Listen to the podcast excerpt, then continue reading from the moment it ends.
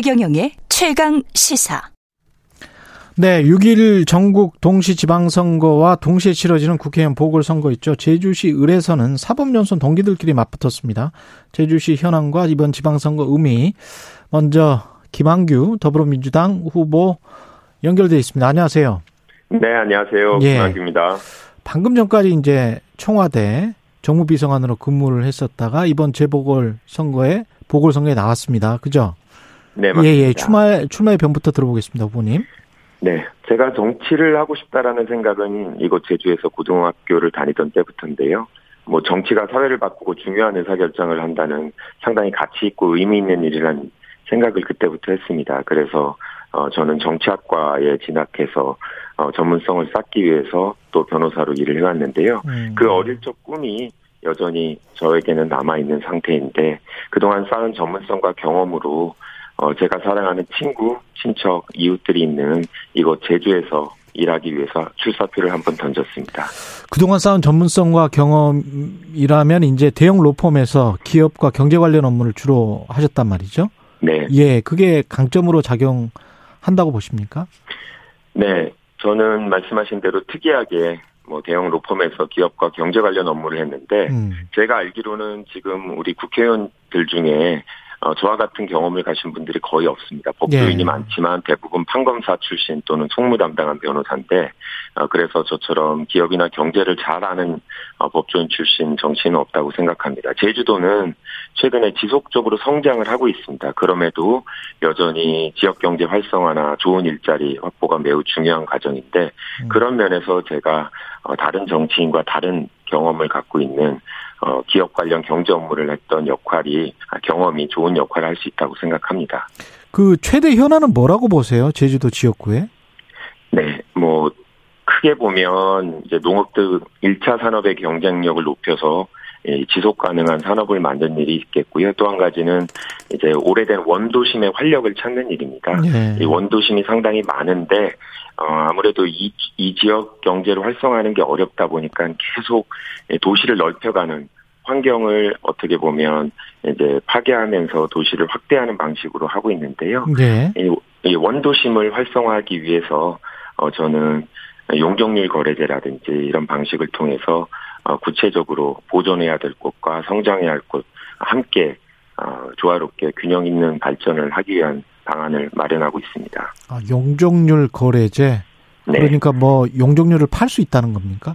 네 맞습니다. 현행법도 있는데 예. 거의 지금 아주 엄격한 요건으로 현실이 현실화된 사례들이 별로 없습니다. 그래서 음. 저는 이, 이 제주 지역만이 아니라 전국에 있는 원도심에서 어, 용적률을 어, 서로 거래할 수 있는 예를 들어서 아. 보존해야 할 곳은 남는 용적률이 있을 거고 그렇겠죠. 조금 같은 동네에서도 조금 떨어진 데서 여기서는 주민들이 개발을 하고 싶어 할 테고 음. 그러면 전체적인 도시의 용적률은 유지를 하면서도 어, 원하는 주민들끼리 용적률을 거래할 수 있다면 한 지역 내에서 보존과 발전 동시에 추구할 수 있다라고 생각합니다.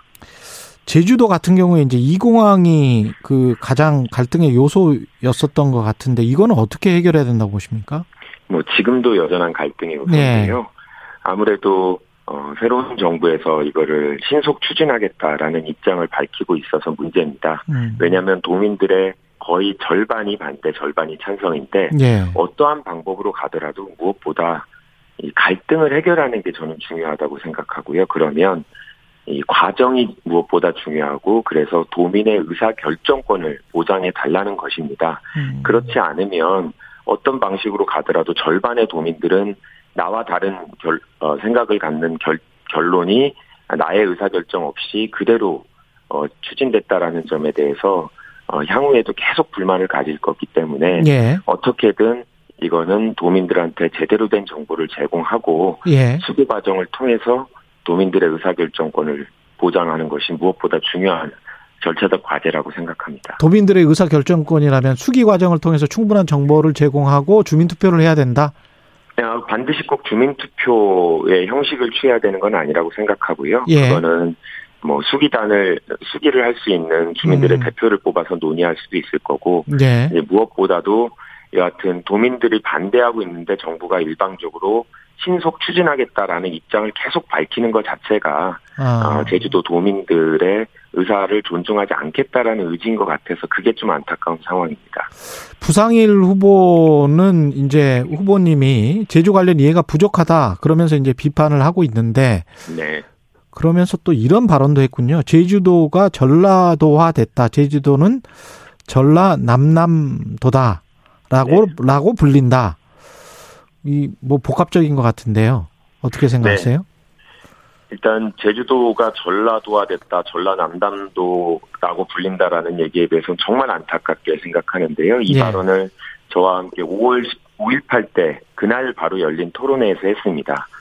정말 선거를 이렇게까지 해야 되나 라는 생각이 드는데 아마 본인은 선거 전략이실 것 같은데 어, 이런 과정에서 저는 정말 정치가 이제는 변해야 된다라는 생각이 더 강하게 들었습니다. 예. 어떤 주장 방식으로든 당선을 하면 된다라는 이런 방식의 정치는 이제는 어, 대한민국에서 사라졌으면 하는 강한 바램을 갖게 되었습니다. 예. 제주 관련 이해가 부족하다. 이렇게 네. 비판하는 네. 부분. 그러니까 서울에서만 계속 생활하지 않았느냐. 이런 비판인 네. 것 같습니다. 네. 예. 도민이 우려하지 않을 정도로 제주에 대한 지속적인 관심을 갖고 살아왔고 음. 어, 청와대에 있을 때도 제주 관련 업무는 제가 특별히 관심을 갖고 일을 했습니다. 네. 지금도 유권자들한테 계속 많은 이야기를 듣고 고민하고 있는데요. 문제는 제주도의 현안을 파악해서 해결하는 정치인의 역할이 중요하다고 생각하고요. 지금 제주도에서 새로운 인물 또 변화에 대한 열망이 상당히 커지고 있는데 이런 부분을 아, 도외시하고 항상 보던 후보들 를 선택해 내려고 하는 선거 전략인 것 같아서 어, 그 부분도 역시 안타까운 마음 갖고 있습니다. 이 보궐선거 이제 일주일도 안 남았는데 끝으로 네. 이번 선거의 의미 짧게 말씀해 주십시오. 예. 네. 우리 제주에서는 이번 보궐선거가 변화냐 아니면 과거로의 회기냐를 결정하는 시점이라고 생각합니다. 새로운 도지사와 우리 40대 젊은 정치 국회의원을 제주 도민들께서 선택해, 선택해 주신다면 빠르게 변화하는 제주의 미래를 대응할 수 있다고 생각합니다. 도민께서 기회를 주시면 어, 기대에 어긋나지 않은 성과를 내는 젊은 일꾼, 젊은 정치인이 되겠다고 약속드리겠습니다. 네, 지금까지 제주 울 보궐선거 더불어민주당 아, 김한규 후보였습니다. 고맙습니다. 네, 감사합니다. 예, 바로 연결하겠습니다. 이번에는 부상일 국민의힘 후보 연결돼 있습니다. 안녕하세요. 네, 안녕하세요. 예. 부상일입니다. 부상일 후보님은 이번에 벌써 다섯 번째 도전이시군요. 네, 그렇습니다. 아, 제주시을 이쪽이 더불어민주당이 그러면 5회 연속 배출을 했었던 겁니까? 4회 연속 배출했었던 겁니까? 어, 제주시 을 지역만이 아니고요. 예. 네, 서, 서귀포와 제주시 각 지역까지 전부 그렇습니다. 지난 20여 년간 예. 제주에는 민주당이 음. 국회의원 세석을 전부 차지하고 있었습니다. 예. 보궐선거에 도전한 출마의 변부터 들어보겠습니다. 네.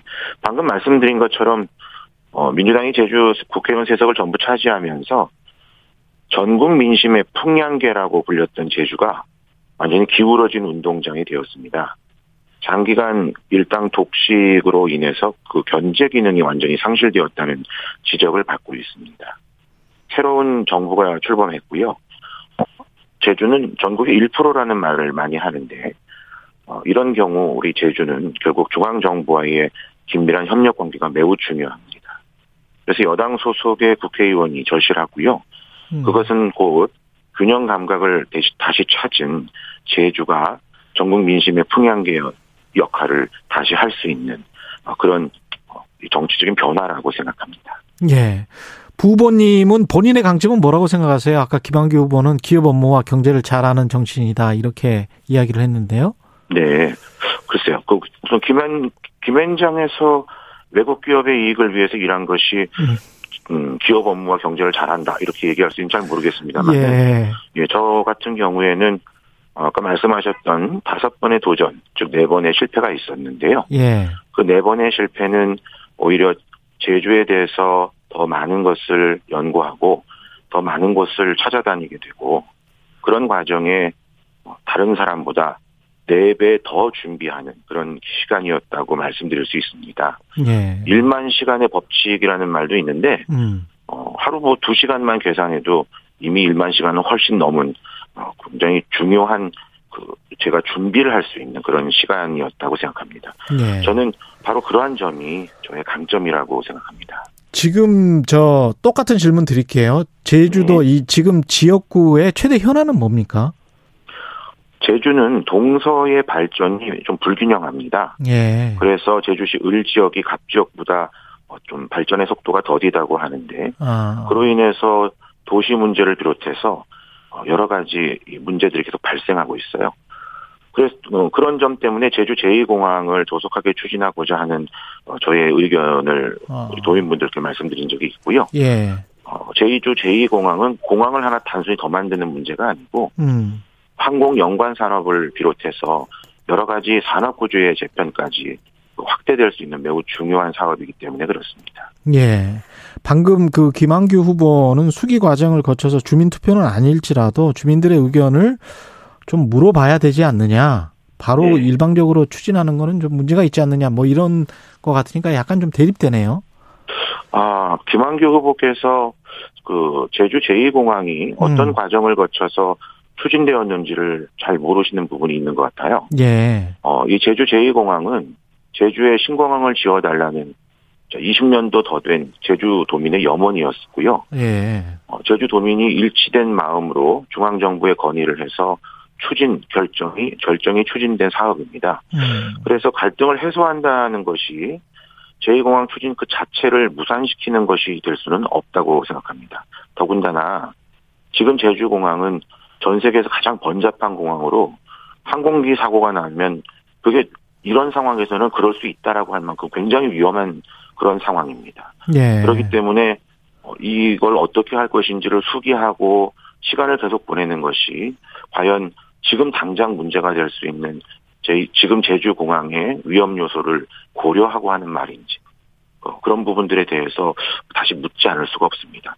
어, 제2공항을 반대하시는 분들은 굉장히 다양한 스펙트럼을 가지고 있습니다. 반대 이유가. 예. 그래서 지속 가능한 발전 모델을 찾기 위해서는 그런 이 우려에 대해서는 충분히 고려를 해야 된다고 생각해요.